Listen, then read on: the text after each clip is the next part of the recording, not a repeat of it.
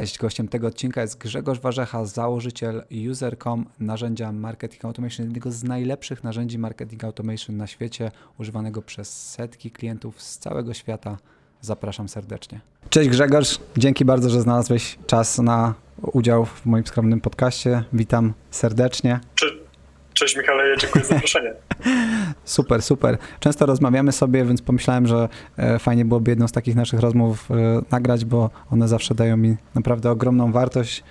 Nie jest tak łatwo, wbrew pozorom, w Polsce spotkać foundera biznesu subskrypcyjnego, e, szczególnie tak nastawionego na global jak user.com.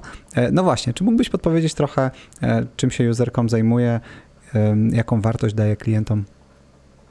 E, jasne. Jakby user.com to jest tak naprawdę taka bardzo rozbudowana platforma, która robi trzy główne rzeczy jednocześnie. Czyli przede wszystkim zbieramy bardzo wiele różnego rodzaju danych na temat zachowań klientów, naszych klientów, czyli to jest tak zwany mhm. Customer Data Platform e, wszelkiego rodzaju zdarzenia, atrybuty, informacje o firmach, produktach itd. Tak czyli wszystko, co my możemy skopiować od klienta, zassać albo zebrać w miejscach, gdzie nie były zbierane. E, z drugiej strony, mm, po drugiej stronie mamy wszystkie możliwe kanały komunikacji, które klient może chcieć e, jakby wykorzystać w kontakcie ze swoimi klientami, czy jakieś webpusze, maile, smsy, e, zmiany treści witryny internetowej, landing page i tak dalej, czyli jakby kanały komunikacji. A centralny, a centralnym punktem jest taki system automatyzacji, to taki jakby no-code automation builder, czyli wizualny system budowy dowolnych procesów, gdzie my łączymy dane i kanały komunikacji w jednym centralnym miejscu, po to, aby dział marketingu naszego klienta mógł testować różne procesy w bardzo krótkim czasie. Czyli chodzi o to, żeby dosłownie w ciągu kilku godzin można było wdrożyć nowy proces poprawy, bardzo często user experience, czy również wsparcie generowania leadów i sprzedaży z trafiku, który mhm. już mamy, przy małym angażowaniu zespołu technicznego praktycznie żadnym, żeby można było to wykonać w ciągu najlepiej godziny, taki dowolny eksperyment. Super, super. Ja przyznam, że zawsze user.com rozumiałem jako miks narzędzi analitycznych takich jak Google Analytics 360, czy HIP Analytics, czy Amplitude połączony z narzędziami typu Marketing Automation i to wszystko jeszcze na sterydach, no bo e, jak porównuje się was z Intercomem, no to w Intercomie na przykład bardzo brakuje takiego wizualnego konfiguratora tej, tego diagramu komunikacji z klientem. My często, na, czy tak, użytkownicy tam często muszą sobie to gdzieś rysować na, na karteczkach czy w Miro, e, żeby, żeby sobie taki e, proces zdefiniować, a u was to wszystko działa wizualnie. E, tak, chociaż Intercom też jest no, super narzędziem, my nie jesteśmy narzędziem analitycznym, czyli jakby mhm. nie, nie zastąpimy Google Analyticsa z mhm. perspektywy analizy danych, ale bardziej nam zależy na tym, żeby dowieść rezultaty, e, różne cele, te, które klienci, które klienci sami sobie mhm. przed sobą stawiają, z perspektywy wykorzystania tych danych w poprawie komunikacji. To jest taki nadrzędny no tak, kluczowy, kluczowa powiedziałbym aktywność onboardingu, zrozumieć, gdzie klienci mają problemy tak. odwiedzający Twoją stronę i e, mieć wtedy narzędzia, dzięki którym można wyciągnąć do nich rękę i przeprowadzić ich przez te najbardziej trudne fragmenty. Do, dokładnie tak, e, jakby wykorzystując do tego dane, bo to dane mhm. są podstawą, bo na tej podstawie chcemy spersonalizować ten przekaz, ale to jest, jakby to powiedzieć. E, Super. Super. E, I e, jak wiemy, rozwijać to globalnie. E, jakbyś mógł podpowiedzieć, jak w tej chwili wygląda biznes? Oczywiście na tyle, na ile możesz zdradzić dane, którymi, którymi możesz się podzielić. Jak mhm. wygląda globalna ekspansja z ilu krajów? Czy, czy to jest bardziej gro polskich klientów, czy, czy, czy zagranica jest już bardziej istotnym rynkiem? Wiesz co, my się nigdy nie koncentrowaliśmy na ilości jakby mm. krajów, czyli zwracaliśmy mm. na to uwagę. My w, w tym momencie przychodowo jesteśmy tam trochę ponad milion złotych miesięcznie, miesięcznego powtarzalnego przychodu, który mamy z tytułu licencji. Super. E, więc nie są, nie są to jakieś super jakby Nie mów tak, nie mów tak, bo my mamy, nie, my mamy niewiele więcej po 10 latach nie, nie, rozwoju, a wy działacie od kilku lat, także... Nie, Także, macie, macie Grzesiek, umówmy się, że to jest mega dużo. To jest naprawdę gigantyczny sukces, dobra? Znaczy, no, Okej, okay. dziękuję za te słowa. Jednakże wszyscy widzimy na rynku globalnym firmy, które naprawdę się ultra szybko rozwijają. No, przed chwilą wspomniałem ci o ClickUpie, który ma tysiąc pracowników w Stanach. E, w trochę innym modelu biznesowym wygląda cały rozwój takiej firmy, ale jakby to powiedzieć, trzeba sobie stawiać ambitne cele. My, my, nie patrzymy na, jakby to powiedzieć, na ilość krajów. Wiadomo, że tam jest około 30-40 krajów z różnych Super. części świata, choć bardziej nam zależy na tym, żeby adresować dobre firmy, czyli mówiąc krótko, jakby pracować z firmami, które już, nie wiem, mają około 50 osób w zespole, mhm. mają przygotowane procesy, jakby e, mają pewną, jakby to powiedzieć, mają pewne podejście do tego, że chcą te procesy analizować, chcą te procesy rozumieć i są jakby świadome tego, e, że tak naprawdę od wspólnych testów zależy no, efektywność jakby procesów, które oni często najlepiej znają, a my możemy w bardzo krótkim czasie zrealizować jako działający proces. Super.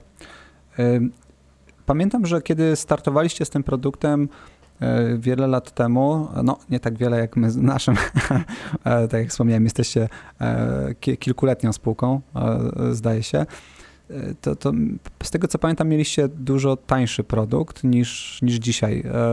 Gdzieś tam rozmawiając z Michałem, CMO usera, którego pozdrawiamy, wspominał, że E, drastycznie podniósł się wam średni przychód per klient. I tak zacząłem się zastanawiać, czy to nie jest taki, e, bo myśmy przeszli identyczną drogę. Kiedyś mieliśmy konta za 19 zł, w tej chwili u nas najniższy abonament kosztuje 149 zł, więc prawie dziesięciokrotnie e, podniósł się próg wejścia na przestrzeni 10 lat. I zastanawiam się, czy to jest, myślisz, coś takiego, co zawsze founderzy robią, że trochę za tanio e, chcą sprzedawać swój produkt w początkowej fazie, albo nie do końca, e, albo próbują może zbyt szeroko wyjść. Wspomniałeś o tym, że celujecie w tej chwili w klientów, którzy mają powyżej 50 osób. E, pytanie, czy od początku to tak wyglądało, czy musieliście tę, tę grupę docelową odnaleźć gdzieś po drodze? Nie, nie, nie. My popełniliśmy potężną ilość błędów. Myślę, że um, mogłem o tym napisać książkę, jak wiele rzeczy testowaliśmy, jak wiele rzeczy nam nie wyszło mhm. i, i, i, i to, to, jest taka ciągła iteracja, mhm. jakby ciągłe jakby szukanie pewnego modelu i dopracowanie tego. My też byliśmy zieleni, zieleni jeżeli chodzi o budowę globalnego biznesu. Mhm to, to, to, jakby błędy, które popełniliśmy na początku, to oczywiście adresowaliśmy się na przykład pod SMB z bardzo skomplikowanym softem, pod Jasne. bardzo małe firmy, po to, że myśleliśmy, że tych firm jest dużo, nam łatwiej będzie pozyskać klienta za 49, za 79, za 100 dolarów. 500 e, to już była kwota taka, która e, jakby na samym początku, kiedy startowaliśmy, wydawała nam się, no, znajomo. jakby to powiedzieć, e, zbyt duża, a później, później dopiero zrozumieliśmy, że po pierwsze Dużo lepszymi klientami są firmy, które już są ustabilizowane, mhm. czyli nie jedno, dwu, trzy osobowe startupy, bo tam zawsze jest, jakby to powiedzieć, walka y, o każdy przychód. Mhm. Jest, jest na początku trudna sytuacja w każdym biznesie, mhm. tylko jeżeli już pracujemy z firmami, które mają 50, plus, to jest sytuacja um, o tyle bardziej stabilna, że tam już po, po stronie klienta jest minimum jedna osoba, z którą możemy pracować. Jasne. Druga rzecz, z perspektywy klienta, nie chodzi o to, czy on zapłaci za to narzędzie 100, 200, 1000 czy 5 tysięcy, 10 tysięcy dolarów, bo takich mhm. klientów też mamy, tylko bardziej chodzi o efekty, które to narzędzie dowozi Jasne. i o mierzenie tych efektów, bo to jest tak naprawdę wykładnia, a jakby to powiedzieć, wartość finansowa, którą klient za to może zapłacić, jest proporcjonalna do efektów, które, które mm, jakby narzędzie mhm. albo technologia dowozi do tego klienta razem ze wsparciem merytorycznym, które, które wspólnie udzielamy temu klientowi albo staramy się udzielić, aby te efekty były jak najwyższe. Tak? Jasne. To, co jest na niesamowite w waszym produkcie i czego zawsze zazdrościłem takim produktom jak, jak, jak wasz, jest to, że e, relatyw, czy dużo łatwiej niż w przypadku mojego zmierzyć e, bardzo namacalną, monetarną wartość, jaką dało narzędzie, bo e, konwersja przed wdrożeniem user.com e, i po wdrożeniu user.com jest bardzo namacalnym wskaźnikiem, który można relatywnie szybko zmierzyć i nawet poszczególne kampanie można zmierzyć i sprawdzić, jak konwertują, jak poprawia się konwersja w, w oparciu o nowe rozwiązanie. Także to, to jest niesamowite. Tak, i, i, znaczy jeżeli po stronie drugiej strony jest mhm. taka wiedza, o której ty mówisz, bo pamiętaj, że to, to, nie jest standard globalnie. To nie jest tak, że każda firma wie, co to są różne metody atrybucji i ma Jasne. wybraną metodę atrybucji i w ten sposób mhm. mierzy. Jakby e, nie chcę tego szacować procentowo, ale no, jakby wszyscy, każdy z nas tego typu działu marketingu kocha najbardziej, gdzie ta, ta wiedza techniczna jest. I masz rację, jeżeli takie procesy są przygotowane, to wtedy łatwo udowodnić wartość albo zrozumieć, mhm. E, gdzie popełniliśmy wspólny błąd. Czyli to jest jakby w przypadku technologii takiej jak nasza jest bardzo, my jesteśmy często bardzo blisko klienta z tej mhm. perspektywy, żeby wspólnie pracować nad tymi procesami, aby też po stronie klienta było zrozumienie, z czego na przykład wynikają konkretne współczynniki konwersji albo e, jakby e, dlaczego ta konkretna automatyzacja przyniosła tego typu pozytywne efekty i z czego to wynikało, tak? Mhm. Bo, bo bardzo często e, my nie robimy kampanii reklamowej dla klientów. My staramy się z obecnego trafiku, który jest, wyłuskać lepsze konwersje na różnych etapach sprzedaży. Ty, jako orędownik narzędzi mhm. optymalizacji do mierzenia konwersji na różnych etapach, rozumiesz to doskonale, że ta konwersja później, tak jak to bardzo mocno chyba nas wszystkich w Polsce na ten temat najwięcej uczył LiveChat, przynajmniej ja to tak odbieram, że tak. ogromny szacunek dla chłopaków z, z, z LiveChat z Wrocławia i dziewczyn, przepraszam, począwszy od naczynia ciepłego, którego, którego słowa niejednokrotnie często dźwięczą mi w uszach, e, to to, że to te konwersje później robią bardzo dużą różnicę w długim terminie, e, co też ty sam niejednokrotnie wspominałeś.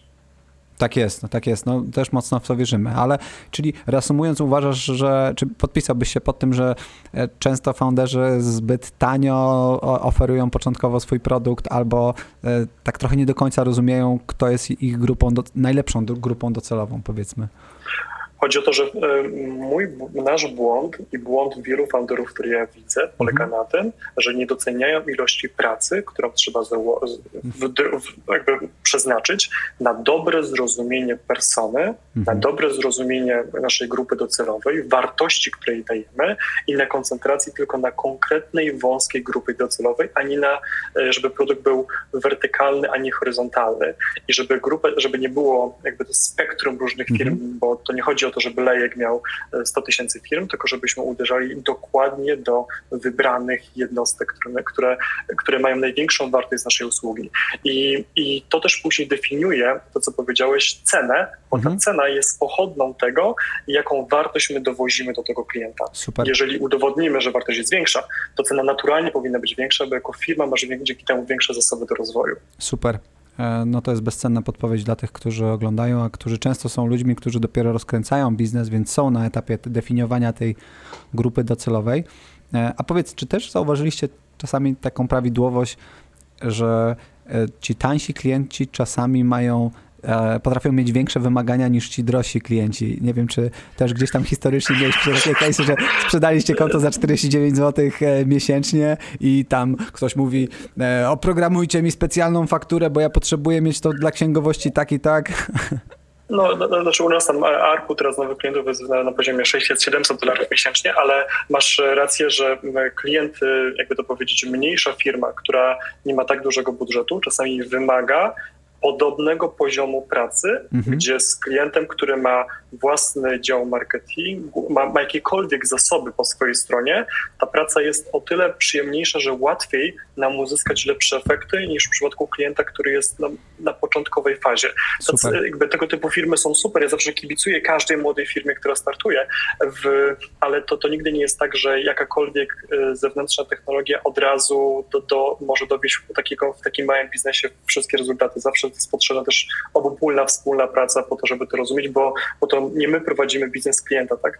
To, to nie jest tak, że, że wiesz o co chodzi, że nie zawsze to, to, to klient zna ten swój biznes dużo lepiej od nas. Super. Super. A powiedz, czy e, jak już tak rozmawiamy o klientach, to czy Widzisz jakieś duże różnice między klientami zagranicznymi a polskimi i inne podejście w procesie sprzedaży? Nie wiem, większe oczekiwania, jeśli chodzi o ilość spotkań po jednej czy drugiej stronie, e, jakby większe lub mniejsze przywiązanie do rodzimych produktów, e, czy jakieś tego typu prawidłowości zauważasz? Tak, znaczy pierwsza taka rzecz, która mi się nasuwa. Jestem przeciwnikiem krytykowania nas, Polaków, jako, nie wiem, ludzi, którzy więcej wymagają, mniej płacą i są gorsi.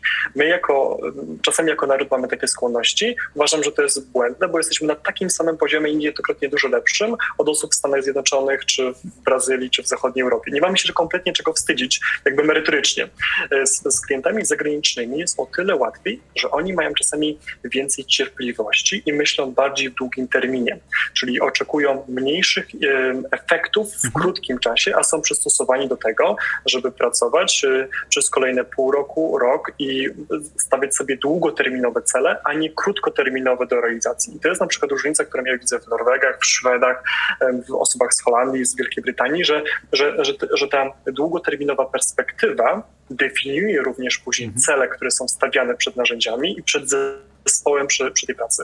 I to jest ta różnica. Plus no, trzeba być tego świadomy, że to są kraje nadal bogatsze, więc y, z ich perspektywy y, jest to proporcjonalnie mniejszy wydatek w przypadku całego budżetu firmy y, niż w przypadku klientów z Europy Wschodniej, centralnej czy, czy jeszcze krajów, które są nominalnie finansowo słabsze od Polski. Czyli to też definiuje później, że, że, że, że nam jako mm, firmom z Polski jest łatwiej z takimi klientami pracować, bo ci klienci mają dłuższą, mhm. dłuższą strategię w myślach, plus y, kwestia budżetowe są prostsze, plus no my bardzo szanujemy, my bardzo lubimy tych klientów, bo, y, no bo też y, to definiuje później wszystkie wymiary komunikacji, które są. Super, fantastycznie. A powiedz, jak w ogóle zorganizowana jest u Was sprzedaż? Podejrzewam, że jest to bardziej, znaczy jest to pewnie jakaś hybryda sprzedaży wychodzącej, przychodzącej na stronę, pewnie nawet z natury tego, że e, dajecie komponenty czatowe, e, macie istotny ruch inboundowy, który przechodzi gdzieś tam, klienci polecają pewnie dalej, e, ale bardziej mi... Aha. Dokończ proszę. Tak, e, interesuje mnie też, czy macie na przykład osobną dywizję na sprzedaż zagraniczną i czy ta dywizja siedzi w Polsce, czy macie ludzi zatrudnionych po prostu gdzieś tam, nie wiem, powiedzmy w Stanach przysłowiowych, e, e, żeby, żeby tam siedzieli i sprzedawali, czy nie wiem, jeździli potencjalnie na, na spotkania, jeśli to jest potrzebne. Oczywiście. U nas w tym momencie wygląda tak, że około 30% sprzedaży generują nam partnerzy, to jest mm bardzo silne, plus minus około 20% mamy z inboundu, bardzo często z poleceń, bo jeżeli osoba przychodzi później do innej firmy, a takie sytuacje niejednokrotnie są, albo ma znajomych w, w, różnych firmach, to wtedy bardzo często te polecenie bardzo dużo znaczy i niejednokrotnie zaczynając pracę z jedną firmą, my później mamy kilka kolejnych firm, które są naszymi potencjalnymi klientami, to jakby to jest, to jest, to jest mm bardzo silne. Nie mamy tak silnego, my nie mamy SEO, nie mamy tak silnego inboundu, nie płacimy za kampanię kampanię, jakby zlikwidowaliśmy wiele kampanii reklamowych mhm. w zachodniej Europie i w Stanach z uwagi na piekielnie wysokie koszty kliknięć e, dla osób nieświadomych. CPC, e, czyli koszt jednego kliknięcia w AdWordsy i w reklamy na Facebooku, nie potrafi być na poziomie 50 dolarów. Więc to później, jeśli sobie przemierzymy, pomierzymy standardowe e, jakby konwersji, koszty konwersji na różnych etapach, definiuje wam, ile kosztuje CPL, czyli lead, a jeszcze później jaki jest koszt jednego umówionego dema z takich działań. Jasne. Więc my generalnie zaczynamy też z procesem sprzedaży wychodzącej. Ten sprze nigdy tego procesu nie robiliśmy, chyba nikt, mało kto od nas otrzymał jakąkolwiek chęć rozmowy z naszej perspektywy wychodzącą. Bardziej staramy się e, jakby doprowadzić do sytuacji, że klient albo partner poleca nas dalej, mhm. bo to buduje długo, długoterminową relację, a gramy jakby zawsze biznes jest realizowany w długim terminie, a nie w krótkim. Rozumiesz, co chodzi? Pewnie Jasne. oboje o tym wiemy. Dopiero po kilku latach człowiek zaczyna rozumieć, że to jest maraton, a nie sprint. To prawda. A powiedz, wspomniałeś o tych 20% sprzedaży pochodzących od partnerów. Jakiego typu to są? E, czy to jest jakaś forma afiliacji, czy, czy, czy to są jakieś mhm. strategiczne partnershipy z, z, z jakimiś dużymi firmami, które mają, są wytrychem do klientów?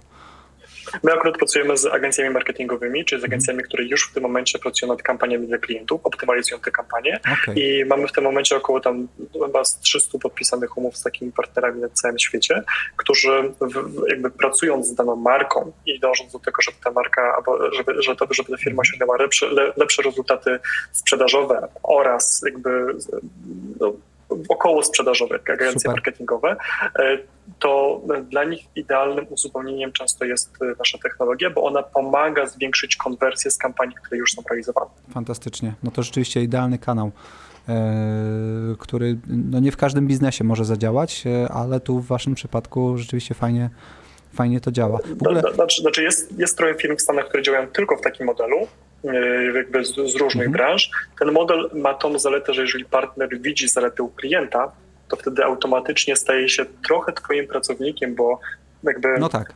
pracownikiem, bo to jest złe słowo, ale bliskim współpracownikiem, mhm. który pomaga, jakby widzi, że to samo może się przydać u innych swoich klientów.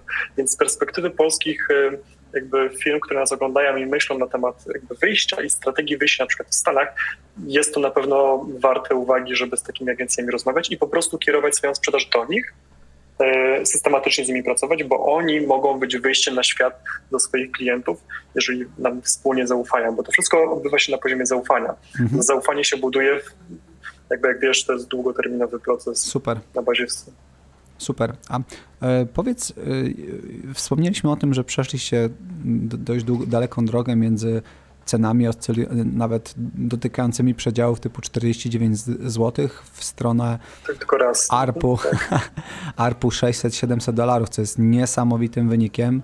E, to rozumiem miesięczne ARPU. Tak. To jest fantastyczny wynik. No, my mamy 130 dolarów e, w tej chwili miesięcznego ARPU i, e, i, i to, to, tylko ja bym się tym kompletnie nie przejmował. Jakby, mhm. uważam, no to zależy od branży, nie? Też, e, tak, że to może ktoś może mieć zły odbiór tego, bo pamiętajcie, że wszystko zależy od typu, typu biznesu. Michał ma mhm. rozwiązanie, które nie wymaga integracji z wszystkimi systemami, które już są w firmie. Twoje, Brand24. Tak. Nie wymaga, by decyzja może podjąć jedna osoba w marketingu, podpiąć kartę i zacząć korzystać i widzieć wartość. Tak. W naszym wypadku e, jakby no my potrzebujemy się zintegrować z klientem. Oczywiście ta integracja u nas trwa tam dosłownie kilka dni, jest robiona przez nas, ale chodzi o to, że to bardzo mocno modyfikuje proces wdrożenia, proces zadecyzyjny i, i przez to też ilość pracy i, i jakby koszty Oczywiście. naszego narzędzia, które, które, które też gromadzą często no, bardzo duże wolumeny danych. Jasne. Ja tak mówię y, w pewnym uproszczeniu, ale rzeczywiście mhm. Dużo zależy od branży, bo e, z jednej strony, jak sobie wyobrażam, mój Boże, jak byłoby pięknie, gdybym, gdybym miał 600-700 dolarów ARPU miesięcznego, bo to mi od razu podbija limit kosztu akwizycji klienta, który mogę wydać na, na działania marketingowe. Jeśli mam 600-700 dolarów, no to powiedzmy w takim też uproszczeniu mogę wydać trzy razy tyle na pozyskanie pojedynczego klienta, czyli wielokrotnie więcej niż ja dzisiaj mam limit marketingowy, ale z drugiej strony to, o czym rozmawialiśmy, kliki są za 50 dolarów i wcale aż tak dużo tych klientów nie... E, Plus musisz zrozumieć, że wtedy na przykład dochodzi dział sprzedaży, który robi demo no z klientem, dochodzi osoba z supportu, która z Customer Success, która planuje proces wdrożenia, więc y, te koszty, jakby to powiedzieć, są przeniesione na pracę ludzką po naszej stronie, która jest potrzebna do wykonania. Super. Super, to, to tu jest cenna podpowiedź dla tych, którzy słuchają lub oglądają ten odcinek. Jeśli macie biznesy, w których widzicie, że wprowadzenie klienta do waszego produktu czy narzędzia jest jednak e, e, pracochłonne, wymaga, wymaga wy, istotnego wysiłku po stronie klienta, no to cena musi być wyższa, bo po prostu e, z definicji będziecie musieli więcej wydać na zonboardowanie tego klienta, na tą całą otoczkę sprzedażową. Michale, tutaj byśmy chyba zwrócili szczególną uwagę na tak zwany współczynnik CAC-back, czyli Customer mhm. Acquisition Cost Back w miesiącach, czyli po jakim czasie tak naprawdę ten klient nam się zwraca. Duże firmy amerykańskie, które są... No, znałem, myślę, że znałeś. Znałem CAC, tylko e, nie znałem skrótu CACback, ale będę stosował od dzisiaj. Jasne. Jako definiowany w miesiącach najczęściej jest to okres zwrotu. On, on powinien być na relativnie niższy od LTV. E, I teraz w momencie, kiedy na przykład nie wiem, duże amerykańskie firmy mają często typu HubSpot 12 albo 24 miesiące baku, czyli 24 miesiące potrafią czekać a na to aż ten klient się zwróci z uwagi na to, że mieli ogromne finansowanie. I te finansowania są po to, żeby jakby dowieść ten długoterminowy cashback. W przypadku firm, które mają małe finansowanie, no to my wszyscy się będziemy zamykali w 6 miesiącach, tak? Czyli mówiąc krótko, że po 6 miesiącach ten koszt pozyskania wdrożenia klienta powinien U nas się zwraca w 2,5. Więc... No, u nas też jest poniżej 6 miesięcy, ale mhm. on zawsze na początku jest radykalnie wyższy, więc każdym, każdemu z nas zależy na tym, żeby klient był zadowolony, żeby mu dowieść wyniki, bo dzięki temu ten klient jest z tobą w długim okresie czasu. Super. E, wspominaliśmy o tym przejściu z, z tańszych abonamentów na, na, na, te droższe. E, jak wygląda w ogóle proces wymyślenia tego? W sensie jakby mm, zadecydowania o tym, kiedy podjęliście decyzję, że słuchajcie, kurde, no nie możemy tak tanio sprzedawać, produkt jest premium, produkt daje gigantyczną wartość, widzimy, że zmieniamy życie tych firm fundamentalnie na lepsze, e, powinniśmy się bardziej cenić, powinniśmy wyciąć te tańsze abonamenty. E, wiesz, to, to, to wszystko zależy. My do tego podchodzimy troszkę inaczej. Nie, mhm. nie patrzymy do tego z perspektywy naszej, tylko z perspektywy jakby tego, dla którego klienta pozyskujemy największą wartość. Rozumiem. Mhm. I z jakimi klientami chcielibyśmy pracować. Mhm.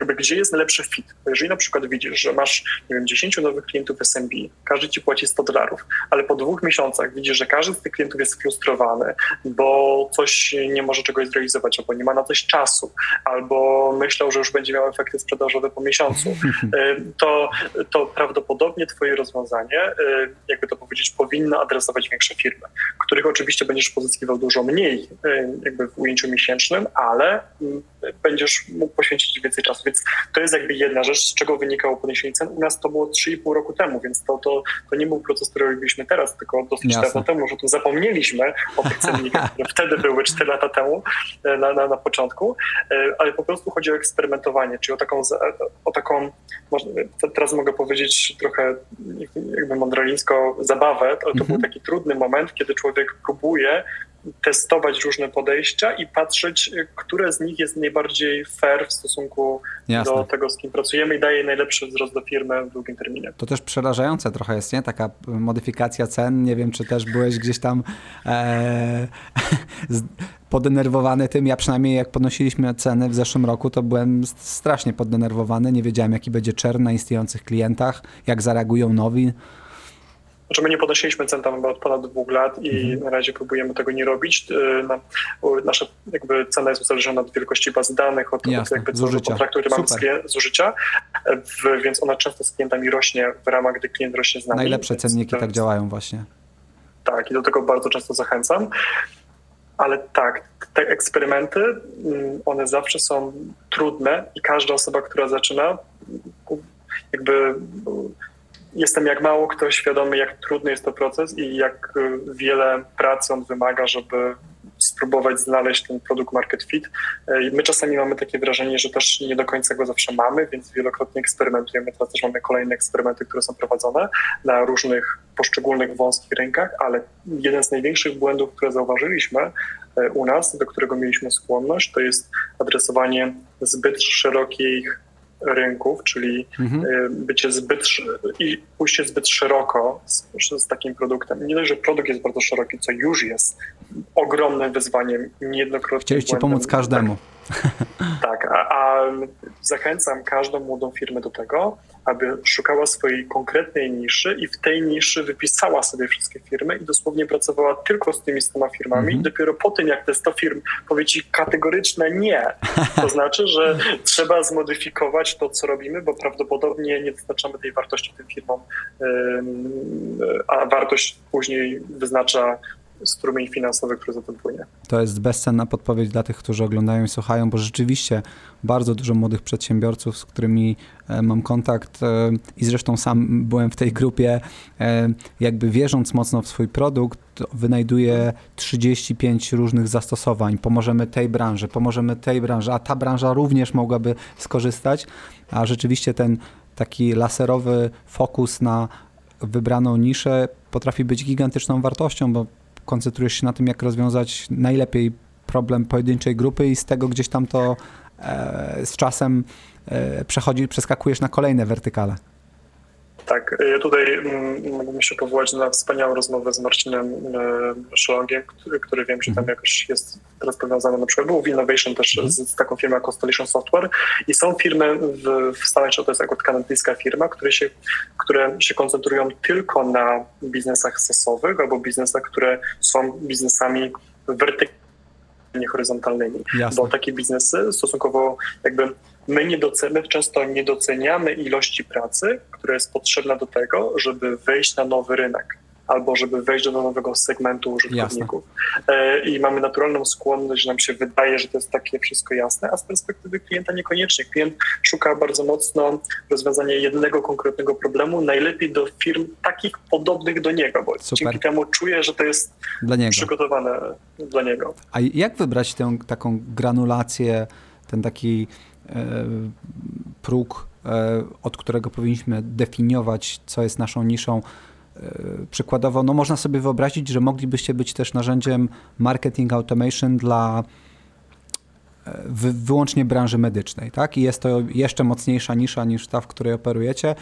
Jakby, który moment jest, która nisza jest właściwa? Czy, czy, czy, czy po prostu to, to jest tak, że zeszliście trochę niżej, e, w sensie tro, trochę bardziej uszczegółowiliście swoją grupę docelową i zobaczyliście, ok, to jest to, bo tutaj widzimy, że jest po pierwsze wystarczająco dużo klientów, po drugie jest super fit, dajemy gigantyczną wartość, oni są zadowoleni, nie musimy już schodzić niżej. Powiem Ci szczerze, to prawdopodobnie wynika na etapie wychodzenia do klientów, z którymi klientami ci się najlepiej pracuje mhm. i gdzie czujesz ten najlepszy fit. Bo mhm. y, w dzisiejszym świecie wszyscy będziemy się, jeśli już się nie mierzymy, ale będziemy się mierzyli z problemem potężnego wzrostu kosztów pozyskania klientów. Jasne. I w, na ujęciu globalnym koszt budowy technologii do pewnego czasu rósł, teraz się powoli stabilizuje, ale koszt pozyskania klientów bardzo mocno rośnie przez cały czas. I, o, i to, to jest największy problem w tym momencie dla każdej nowo zaczynającej firmy. I jakby dobre zdefiniowanie małej grupy, jak najmniejszej, po prostu daje łatwiejszy przekaz i łatwiejszą komunikację, która która polega na tym, że ci łatwiej pozyskać tych klientów mhm. i ci klienci są lepiej zadowoleni z twojej obsługi, z twojego narzędzia, po prostu zostają z tobą na stałe. My na przykład zobaczyliśmy w pewnych kohortach, że pewne, hej, mamy czern w takiej kohorcie klientów. I te, te, ten typ klientów nam czernuje. I w takim wypadku było jakby pokazując te dane jeszcze osobom z zewnątrz, yy, no tak, ale czy to są właściwi klienci? No i prawdopodobnie nie. Powinniśmy im odmówić na etapie sprzedaży lub powinniśmy zablokować, żeby dział sprzedaży nie mógł sprzedawać do tych konkretnych firm, bo w tym przypadku to po prostu nie działa. Albo jest tylko i wyłącznie dużo wyzwań, które klient, które klient widzi i to też jest bardzo ważne, żeby umieć powiedzieć te nie. Pamiętaj też, Michale, że jestem osobą techniczną, ja odpowiadam za technologię, za cały dział IT, więc y, y, to nie jest też moje takie... Nie brzmisz jako osoba techniczna, albo w sensie jesteś człowiekiem wielu talentów. A powiedz, jak jak powiedzieć nie klientowi? Bo ja przyznam jakby, że te też historycznie mieliśmy z tym problem, czyli jakby czy wy faktycznie mówicie komuś sorry, ale nie sprzedamy ci, bo nie jesteśmy good fit, nawet jeśli ktoś chce? No, ja, ja, ja wyrzuciłem trzech klientów. Jeden z nie będę mówił, jeden z coachów na polskim rynku chciał mi zrobić za to sprawę sądową, że on po prostu udaliśmy, proszę sobie znaleźć inne narzędzie w przeciągu dwóch miesięcy i no jeden jakby z takich no ale skoro płacą i to, to, to, to można powiedzieć, no, co, tak, ale co, co pamiętaj, że skoro płacą, ale później masz frustrację po stronie supportu, jakby z perspektywy pracy z tym klientem, okay. niewłaściwą, niewłaściwą komunikacji, okay. albo masz sytuację, że klient chce uploadować jakieś bazy danych i wysyłać jakieś mailingi, które załóżmy, które są spamem i my to kategorycznie zabraniamy A, każdemu okay, klientowi. I, I, to są takie rzeczy, które no, są po prostu nie, tak? Albo i, i tak dalej. No, no, więc jakby z tej perspektywy podziękowaliśmy wcześniej kilku klientom, których uważaliśmy, że moi drodzy, macie trzy miesiące, my wam pomożemy, uważamy, że to rozwiązanie może być dla was lepsze. Jakby, wiesz, w taki uczciwy sposób, bo to też nie chodzi o to, Super. żeby, mhm. żeby, wiesz, wszyscy jesteśmy ludźmi, ale uważam, że mówienie w przypadku braku fitu jest bardzo ważne, bo ten klient, jeżeli nie będzie widział wartości, to od ciebie odejdzie. A z perspektywy długoterminowej, jeżeli patrzysz na przykład na to, jak inwestorzy podejmują decyzje, to nie podejmują decyzji tylko na podstawie jednego faktora, dwóch, mhm. dwóch współczynników: szybkości wzrostu i czernu, który masz w poszczególnych kohortach. Jeżeli ten czern jest, to musisz udowodnić, jakby dlaczego ten czern w tej kohorcie jest taki duży i dlaczego podjąłeś tę decyzję, mhm. że, że tych klientów puściłeś, skoro widzisz, że oni po sześciu miesiącach są niezadowoleni. Przykładowo. I w takim momencie, jak ten proces zmieniłeś. Więc z tego wynika później, dlaczego warto powiedzieć nie, bo te kilkaset dolarów y, tak naprawdę na początku działania firmy jest bardzo cenne, ale y, ten klient jakby chodzi o to, że najważniejsze jest to, aby z tym klientem być w uczciwej, personalnej Jasne. Mhm. relacji, mhm. gdzie wspólnie widzimy korzyść z tego, co dostarczamy. To tak po prostu, wiem, że to brzmi błaho i banalnie dla, dla, dla osób, które to słuchają w tym momencie, ale takie błahe elementy czasami są bardziej czasami wartościowe niż podstawowych rzeczach zapominamy, goniąc za, za, za klientem, przychodem i sprzedając e, niekoniecznie komuś, kto jest w naszym ICP, w naszej takiej idealnym e, tak. profilu klienta. A powiedz... Tak, to do czego, to, to, a propos tego, to, to do czego zachęcam, to mi bardzo pomogło to w poprzedniej firmie, z której sfinansowałem usera, to był motor, dlaczego my tak naprawdę się wybiliśmy, to była firma Expose, firma szkoleniowa, którą prowadzi mój, mój mhm. wspólnik, ale jakby w 15 roku odszedłem z tego, z tej firmy i to też mieliśmy długo w userze. Chodzi o prostą zasadę. Jeżeli nie jesteśmy pewni, że dostarczymy wartość, to my możemy klientowi dać na przykład przez miesiąc nasze narzędzia albo usługę za darmo, powiedzieć, hej, wdrożymy ci to, pokażmy pierwsze rezultaty i dopiero wtedy zaczynamy wspólną pracę, bo to pokazuje klientowi, że raz, jesteś transparentny, dwa, jakby jesteś na tyle pewny siebie, że widzisz, że ta praca ci z tym klientem opłaci, bo ta wartość będzie. I klient w każdym momencie może odejść, ja też jestem ogromnym przeciwnikiem na przykład tego, że niektóre firmy podpisują rączne kontrakty na etapie sprzedaży, że że hej, mamy minimum rok, my na przykład jesteśmy ogromnym przeciwnikiem tego, czyli każdy klient w każdym momencie może zrezygnować. E, chyba nie pamiętam w tym momencie żadnego rocznego kontraktu, który mielibyśmy w firmie podpisany z naszej strony, że, że klient nie może odejść, e, bo to też powoduje, że ty się musisz przez cały czas starać i to powoduje, że klient ma też zaufanie, bo widzi, że, e, że nie próbujesz go zablokować, więc każdą młodą firmę do tego zachęcam, aby próbować, jakby to powiedzieć, pracować z klientem, tak aby nawet za darmo na początku, żeby ta wartość była, bo za tą wartością zawsze pójdzie strumień finansowy, jeśli ona jest. Super, super. No to jest bezcenna podpowiedź.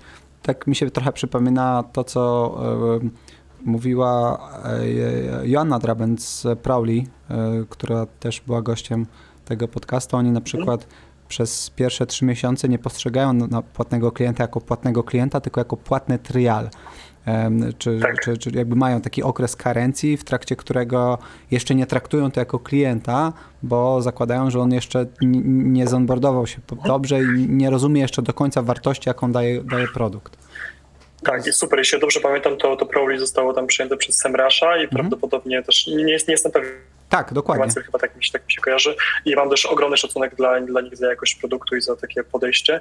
Ja się tego wszystkiego musiałem czasami uczyć na, na naszych, czy nie tylko ja, we wszyscy na, na pewnych błędach, ale to jest no, krytyczne. Więc... Super, super. A zmieniając trochę biegi, yy, czy, czy pamiętasz w ogóle jeszcze z, dlaczego w ogóle wymyśliłeś user.com? Yy, z, z czego to wynikało? Wiesz co, my, jakby tak, my, my, stworzyliśmy usera jako taki nasz wewnętrzny, to się nazywał userem, to się nazywało na początku Chat pod taki open source'owy projekt Civil Hub, który jest już mhm. niestety zamknięty, bo, bo nie byłem w stanie go kontynuować z przyczyn wtedy zdrowotnych. I to było nasze, nasze wewnętrzne narzędzie do tego, żeby, żeby żeby usprawnić proces angażowania ludzi w to, na czym nam zależy. To był akurat taki portal społecznościowy, społeczny, to był taki open, jakby otwarty projekt e, I, i, to było nasze wewnętrzne narzędzie do tego, żeby zbierać dane i na podstawie tych danych wysyłać dowolne komunikaty. I dopiero Jasne. pokazując go w, na betaliście i w Stanach, no przypadkiem zobaczyliśmy, że jest sporo osób, które chciałyby też z tego skorzystać, że no, to są dawne czasy, tak? 2016 mhm. rok. Jasne, super bezcenne info. A powiedz, czy kontynuując jakby tę ścieżkę wspomnień, czy pamiętasz w ogóle pierwszego klienta albo pierwszy, jednego z pierwszych klientów? Oczywiście. Oczywiście, pamiętam jednego z pierwszych klientów. Pierwszy, naszym pierwszym klientem był Francesco z Florydy, sprzedający kamery. kamery wow, czyli pierwszy tak klient tak od razu z zagranicy, nie z Polski. E, tak, tak, tak, tak, bo my nie mieliśmy nigdy polskiej wersji strony internetowej specjalnie, nie wow. mieliśmy polskiego supportu specjalnie, e, nie przyjmowaliśmy polskich płatności i e, ja pamiętam, że jedna z polskich firm w pewnym momencie nasz konkurent do nas dołączył. To chyba był Freshwell, Paweł Sala w pewnym momencie i pamiętam, że, że kiedy powiedział, że jesteśmy polską firmą to szybko jakby wyszedł, bo myślał, że jesteśmy jakimś zagranicznym podmiotem Aha. dla Pawła, ale mówię o tym dlatego, że teraz już jesteśmy w jednej grupie, ale mówię o tym dlatego, że jakby mindset najważniejszy, żeby mieć e, na to jakby jeśli zależy nam na amerykańskich klientach i chcemy być globalną firmą, a do tego serdecznie każdego zachęcam, mhm. to fajnie byłoby rozpocząć nie od y, tych jabłek wiszących na niżej w Polsce, tylko zacząć od globalnego rynku, bo on jest y, na początku trudniejszy, ale nastawia nas mentalnie na to, że tak i tak to musimy zacząć. Dlatego na Litwie, Łotwie, na Estonie jest więcej globalnych firm, bo oni nie mają wyjścia. nie tak? mają, tak. Za mały lokalny rynek. Za mały lokalny rynki. I to już jest bardzo często mówione, więc po prostu taki mindset plus pytanie o opinię każdej możliwej osobie. No pamiętasz, jak my się poznaliśmy, mieliśmy ogromnego farta i za to ci zawsze do końca jeszcze będę dziękował um, tego, że um, no, po prostu pytałem osoby o opinię, co myślą o danej rzeczy, tak mhm. bez myślenia o sprzedaży. No i z tego też się zrobił pewien szum, który, który dał nam wielu początkowych klientów. Super, a powiedz, czy pamiętasz, jak dowiedział się o was ten klient z Florydy?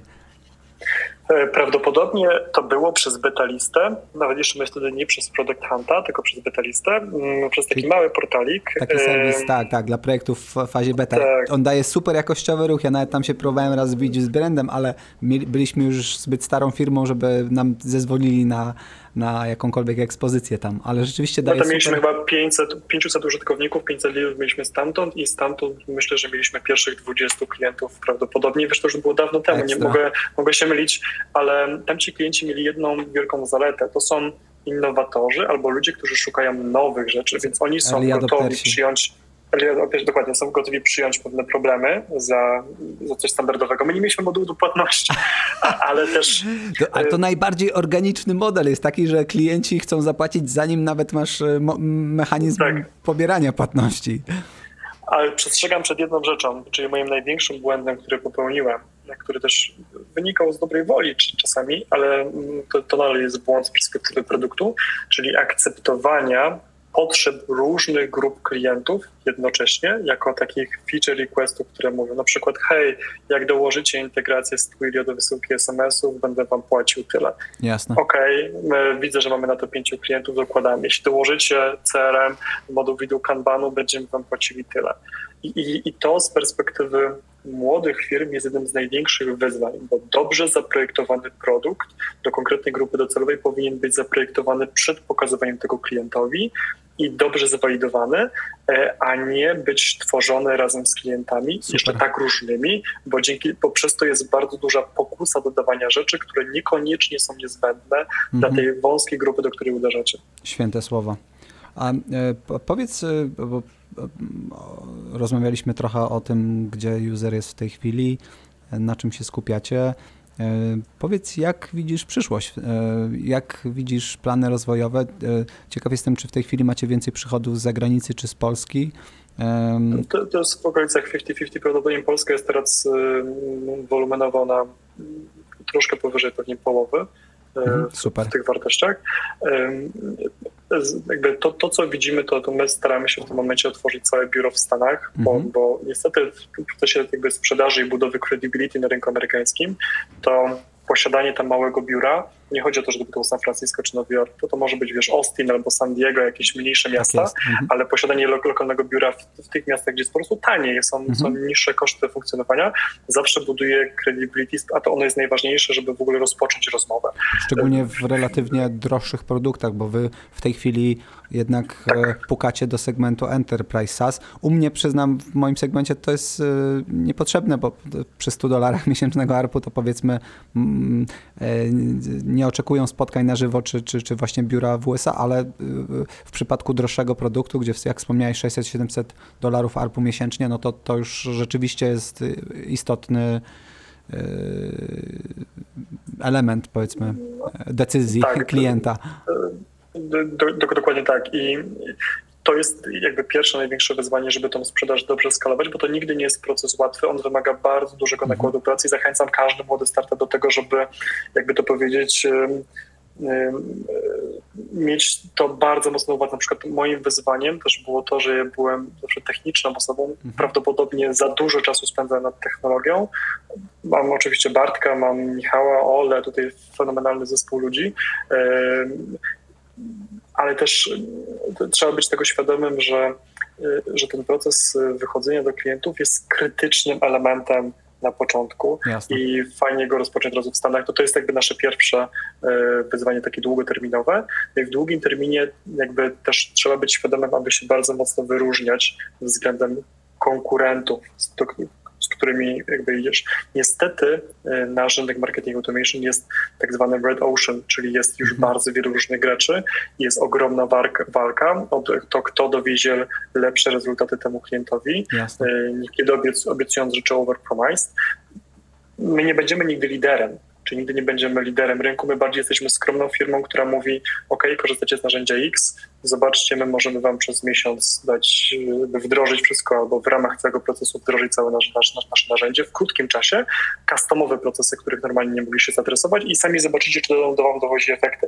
Czyli mówiąc krótko, trzeba się umieć, jakby to powiedzieć, wyróżnić względem tych firm. Wiem, że to znów jest błahe, ale te takie jakby w naszej, jakby to jest z perspektywy długie, z długiego terminu pewne, pewne, pewne wyzwanie i, e, i traktować zawsze tych klientów jako klientów jako partnerów i, i uczciwych, mądrych ludzi, z którymi Super. E, jakby nie obiecywać za dużo, tylko dowozić to, co się obiecało. Super, super.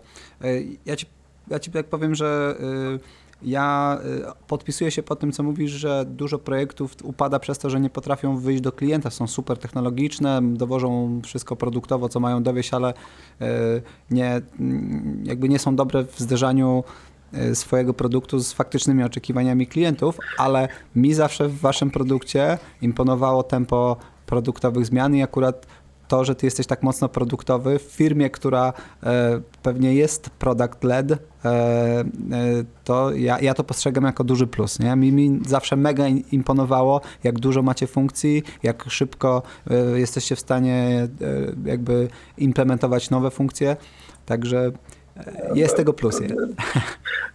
Jasne, Michale, dziękujemy. Nad tym bardzo mocno pracujemy przez to, że to jest, no, coś, co staramy się jakby niewątpliwie poświęcać na to większość naszej mhm. pracy w tej firmie, ale trzeba być tego świadomi, że po pierwsze klient, jakby, jeśli, jeśli ten podcast jest na formę nietechnicznej, jakby to być rozmowy o, o potrzebach klientów i o wyjściach z perspektywy biznesu, to pamiętajcie, że klientowi nie zależy na kupieniu młotka, klient chce kupić i potrzebuje wiszący obraz na ścianie. Czyli musimy przez cały czas myśleć nie z perspektywy feature'ów w platformie, tylko z perspektywy, jaką ostateczną wartość my dodajemy, jakby dajemy temu klientowi, yy, czyli z tą ostateczną wartością jest wiszący obraz, a nie sprzedaż samego młotka albo usługi użytkowania młotka. To jest też bardzo ważna różnica, bo to też mhm. zmienia mindset, że nie koncentrujesz się na pojedynczych feature'ach, tylko na zrealizowanym procesie. Jasne. Ja też Mowa głęboko zachęcam. Korzyści tak, znaczy, znaczy po prostu jako, jako efekt. Ja też szczerze bardzo zachęcam do tego, aby myśleć już nie z perspektywy projektów webowych, czy nawet aplikacji mobilnej, ale myśleć z perspektywy deep techu, czyli technologicznych, głębokich y, projektów, które jakby będą przyszłością za kilka lat. Mhm. Niestety bardzo wielu z nas y, bardzo często postrzega startupy albo młode firmy jako projekty webowe, które robią różnego rodzaju aplikacje. To się coraz mhm. bardziej zmienia. W tym momencie w świat wchodzi deep tech, czyli skutko wykorzystanie danych biologicznych, danych dotyczących genomu, danych, do, do, danych dotyczących materiałów, dotyczących chemii, w strukturach definiowania nowych wartości dla dużych firm przy pomocy tych danych i pewnych algorytmów do ich analizy. No tutaj deep learning i szeroko pojęte AI jest idealnym rozwiązaniem, ale zachęcam do, do adresowania projektów, które mogą się wydać absurdalnie trudne albo jakby chodzi o to, żeby produkt, który tworzycie, e, był bardzo trudny do skopiowania i był pewną specyficzną wiedzą, która, którą tylko wy posiadacie, albo tylko mm, jakby dany podmiot ma jako zasoby. Chodzi o to, że mamy w Polsce bardzo wielu mhm. super ogarniętych technicznych ludzi, ale potrzebujemy jakby wdrażać więcej produktów globalnych, które będą wychodziły dużo do przodu, mhm. tak? czyli na przykład stosowały, stosowały elementy fizyki kwantowej, stosowały elementy analizy, jakby to powiedzieć, nie tyle co komu lepiej sprzedawać, ale właśnie takich danych choćby spatial, czyli, czyli dotyczących lokacji, geolokacji, ale tak, w taki sposób głęboki, czyli ja mhm. zachęcam mhm. techniczne osoby, których jest bardzo dużo w Polsce, do projektowania, pomyślenia o firmach, które robią rzeczy, na przykład wykorzystanie alg w tworzeniu nowych biopaliw. I jakby że, że, firmy powinny, jakby to jest tak jak patrzeć na restaurację. Wchodzimy do restauracji i najważniejsze co jest, to jest nie tyle wygląd tej restauracji z zewnątrz, on ma znaczenie, ale to jak dobrze my jesteśmy w, w tej technologii podania tego dania, która jest Y, powinna być jak najbardziej unikalna, a z perspektywy biznesu musimy patrzeć w długim terminie na coś, co dopiero będzie wychodziło, bo ten timing jest y, bardzo ważny, czyli ten jakby czas, y, kiedy będzie potrzeby te narzędzia, że teraz jest tych narzędzi na tyle dużo i na tyle trudno się przebić młodym firmom, że my musimy wszyscy patrzeć kilka lat do przodu, co będzie za rok, za dwa, za trzy, jak będzie wyglądał świat, na co będzie potrzeba. E, Jasne jak pewnie widzisz, jak pewnie znasz ten marketing stack, ten, wykres, nie pamiętam wszystko opublikowany, jeżeli chodzi o ilość mhm. startupów w segmencie Martechu, to tego jest tak ogromna ilość, że ja bym teraz pomyślał, ok, można zrobić startup, który daje wartość tym startupom tak naprawdę, przykładowo. Tak, cały nowy chodzi o to, mhm. Tak, ale chodzi o to, żeby nie, nie walczyć na czerwonym rynku konkurencyjnych rozwiązań, w których jesteśmy tylko minimalnie lepsi, tylko żeby myśleć o czymś, co bardzo mocno zmienia pewną nową branżę, wykorzystując głęboką technologiczną wiedzę, którą mamy. No, tak, zdecydowanie strategia Błękitnego Oceanu i y, tworzenia biznesów, które w zasadzie tworzą nowy rynek, y, to jest y, strategia, w ramach której budują się największe biznesy na świecie. E, w zasadzie wczoraj słuchałem takiego podcastu o historii Nvidia jako producencie e, proces, procesorów graficznych i jak w czasach, kiedy nie było procesorów 3D grafiki, wszystko było 2D. Oni pierwsi wymyślili ten rynek, zaczęli dostarczać procesory i wykreowali całą nową kategorię, którą zdominowali i dzięki której nawet jako duża firma dzisiaj są w stanie rosnąć w zasadzie o 100% rok do roku, gdzie przy wielomiliardowych zyskach to jest relatywnie rzadkość. Także e, podpisuję się pod tym w 100%. E, I na koniec chciałem jeszcze jedno takie pytanie, które trochę jest znowu zmianą biegu. Mianowicie, jak wygląda Twoja motywacja? Co motywuje Cię do pracy i e, jak i czy, czy masz czasami spadki motywacji i co wtedy robisz, żeby je, żeby tę motywację wskrzesić. Mhm, jasne. To jest bardzo dobre pytanie, bo myślę, że najważniejsze pytanie, które, które każdy powinien zadać do siebie. Mhm. Pierwsza podstawowa rzecz, ja mam potężną motywację wewnętrzną, czyli ona nie mhm. wynika z, z czynników zewnętrznych albo w mniejszy sposób. I pierwszą moją najważniejszą motywacją to jest to, że zawsze chciałbym widzieć siebie, że umiem się szybko czegoś nowego uczyć. Mhm. Jak szybko mi zajmie nauczenie się nowych rzeczy. I to się tyczy zarówno jazdy na nartach, rolkach, jakiegokolwiek nowego sportu, jak i jakiegokolwiek nowego tematu. Czyli na przykład jeśli, nie wiem, nie znasz się na genetyce, nie, nie wiesz co to jest exon, nie wiesz co to jest genom i mRNA, to biorąc ten temat na tapety, jak szybko go będziesz w stanie pojąć. Jeśli nie wiesz co to jest, nie wiem, z HashiCorpa, Nomad Console, Terraform, to w jaki, jak szybko zajmie ci nauczenie się postawienia tych usług od początku do końca, mhm. po to, żeby powiedzieć, OK, ja już rozumiem, jak one działają na wystarczającym poziomie, czyli moja pierwsza, najważniejsza motywacja wynika z tego, żeby często pojmować, jakby uczyć się nowych rzeczy, które wydaje mi się, że otwierają jakby to powiedzieć, ja nie działam, jakby to, to jest negatywna rzecz z perspektywy firmy, bo ja sam nie optymalizuję firmy pod zyski.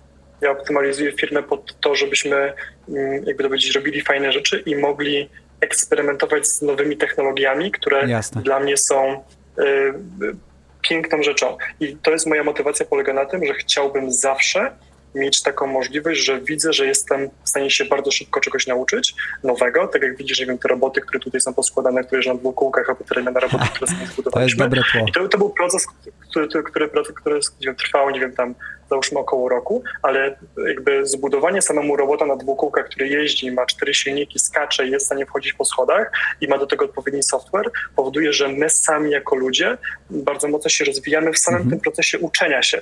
I do tego jakby to jest najważniejszy element u nas, przynajmniej w mojej opinii, żebyśmy widzieli, jak szybko się uczymy nowych rzeczy. I to jest moja taka najważniejsza motywacja, żeby jakby to powiedzieć, spędzić to życie na takiej zabawie e, te, technologią, z której ja czerpię ogromną przyjemność. Super. A, A jej motywacja spada, to ona spada w dwóch momentach. Wtedy, kiedy przekraczam te ogromne te ilości pracy, godzin, które pracuję, pracuję Naprawdę, wychodzi godzinowo, sporo tygodniowo. W, I w takich momentach człowiek czasami zapomina o sporcie, o, o mhm. przyjacielach, o tym, żeby po prostu wyjść do, do, świata, do ludzi. Jestem nerdem biurowym, więc to kocham najbardziej, siedzieć, siedzieć po prostu nad technologią. E, I wtedy po prostu warto się przejść i poćwiczyć, coś porobić, pójść Mhm. pobiegać, pójść na rower i tak dalej. E, Albo po prostu ponownie docenić to, co się już ma, bo takie podziękowanie po prostu wszystkim osobom, które się ma wokoło, podziękowanie za to, że w ogóle ma się taką możliwość docenienie tego, nie oczekiwanie tylko więcej, więcej, tylko po prostu ucieszenie się z tego, że hej, mam super biuro, mam super sprzęt, fajnych ludzi dookoła siebie, fajnych rodziców, powoduje, że człowiek znów staje się szczęśliwy i ta motywacja po prostu wraca. To jest głęboki temat, jakby długo by o tym rozmawiać, ale yy, no, taka pokora w szanowaniu tego, Super. A masz, ile się szczęścia ma w życiu. super, a masz czasami tak, że e, takie wydarzenia, e, jak nawet właśnie jakieś zloty founderów, czy jakieś konferencje branżowe troszkę też w tym pomagają, że jednak em, widzisz, że jesteś częścią do większej społeczności. Na początkowym etapie to one są super. Ja przestałem trochę w nich uczestniczyć już, pewnie już Mhm. dawno się nie widzieliśmy na takich konferencjach, ale Ja też, dla mnie pozorom. przez długi okres czasu tak, były piekielnym, bardzo dużą motywacją, bo, bo to jest coś nowego, czego się uczysz, więc mm, to, co najbardziej polecam, to to, żeby nie tyle pytać kogoś, tylko oglądać wykłady. Wykład za Mhm. wykładem, wykład za wykładem. No i cała wiedza jest na YouTubie. Nie trzeba pytać e, Sapka Też czy to- kogokolwiek o coś. Oczywiście to zachęcamy do pytań, ale, ale chodzi o to, że e, jakby wykłady ze Stanfordu na YouTubie mają 150 odsłon, wykłady z Harvardu wszystkie są dostępne, wykłady z Y Combinatora z masą ludzi, cały Y Combinator School jest cały dostępny. Czyli wiedza, którą Y Combinator daje na temat budowy startupów, ona jest dostępna w internecie. I, i tylko to jest kwestia naszej własnej motywacji, żeby przysiąść, obejrzeć, a y, sam Y Combinator czy konferencje już nie są po to, żeby czerpać wiedzę, ale po to, żeby zbudować sobie relacje i po prostu y, zadać takie pytanie, które zawsze chcieliśmy zadać, które już jest na tyle dokładne i konkretne, które porusza to, co obejrzeliśmy od tej osoby. Super, bezcenna porada. Pięknie Ci dziękuję, Grzesiek. Bardzo cenne wiadomości. Myślę, że jeden z najbardziej wartościowych odcinków, jakie kiedykolwiek tutaj się pojawiły na kanale. Być może pojawią się pytania, więc w razie czego będę je gdzieś tam e, do Ciebie podawał i odpowiadał w komentarzach. Ja jeszcze raz pięknie dziękuję. Michał, to ja dziękuję za zaproszenie. Jakby no, no spokojnie z tym, bo to pamiętaj, że wszyscy jesteśmy na, na, za codziennie na początku drogi. My jako ludzie, wciąż to Daniela Kahnemana Thinking Fast Slow, czyli tam o myśleniu szybkim i wolnym, popełniamy często podstawowy błąd na temat postrzegania, że jeżeli dotychczas nam coś wyszło, to zawsze tak będzie w przyszłości, Mm. czyli źle interpretujemy statystykę. Kahneman bardzo fajnie tłumaczy, dlaczego nasz mózg ludzki tak działa, więc ja życzę chyba wszystkim nam, żebyśmy byli zawsze skromni i po prostu robili swoje. I serdecznie dziękuję Ci za, za dzisiejszą rozmowę. Super, dzięki jeszcze raz i do usłyszenia.